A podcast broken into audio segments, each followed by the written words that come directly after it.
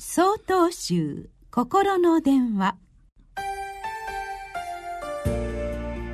今週は「共に歩む」と題して福島県長州院渡辺昌文さんのお話です。共に歩むことが私たちの生き方です。今から53年前のこと。私は小学2年生になり元気に学校に通っていました。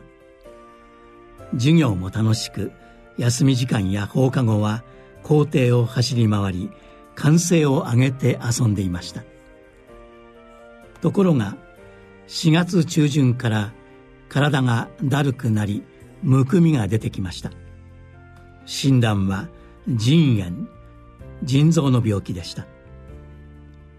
結局5月から夏休み期間を含めて学校を休みました。体の安静と食事療法しかない時代でしたので味気ない食べ物を食べ横になって天井ばかりを見ている生活でした。ようやく回復し2学期の始業式には登校できました。担任の先生や旧友たちも本当に気遣ってくれたのだと今ならよくわかります。しかしその時の私は4ヶ月ぶりの教室だったこと久しぶりに会った同級生たちがとても大人に見えたこと突然活気あふれる学校の生活になり萎縮してしまったことなどが重なり休み時間も自分の席から離れられなくなっていました。3日経っても1週間経っても同じでした。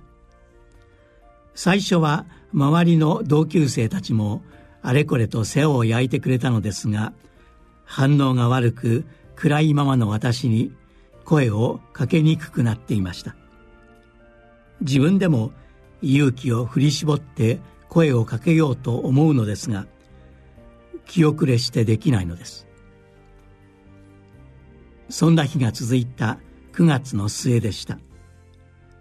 給食が終わった昼休み皆ソフトボールをするためにわーっと声を上げて校庭に走り出ました。私は席にポツンと残りました。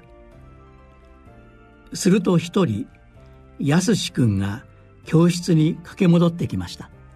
そして「一緒にやろう」と私に声をかけると私の手を取ってぐいぐい引っ張りソフトボールの中に入れてくれました。今でもその手の温かさを覚えています。私は50年以上経った今もいつも思っています。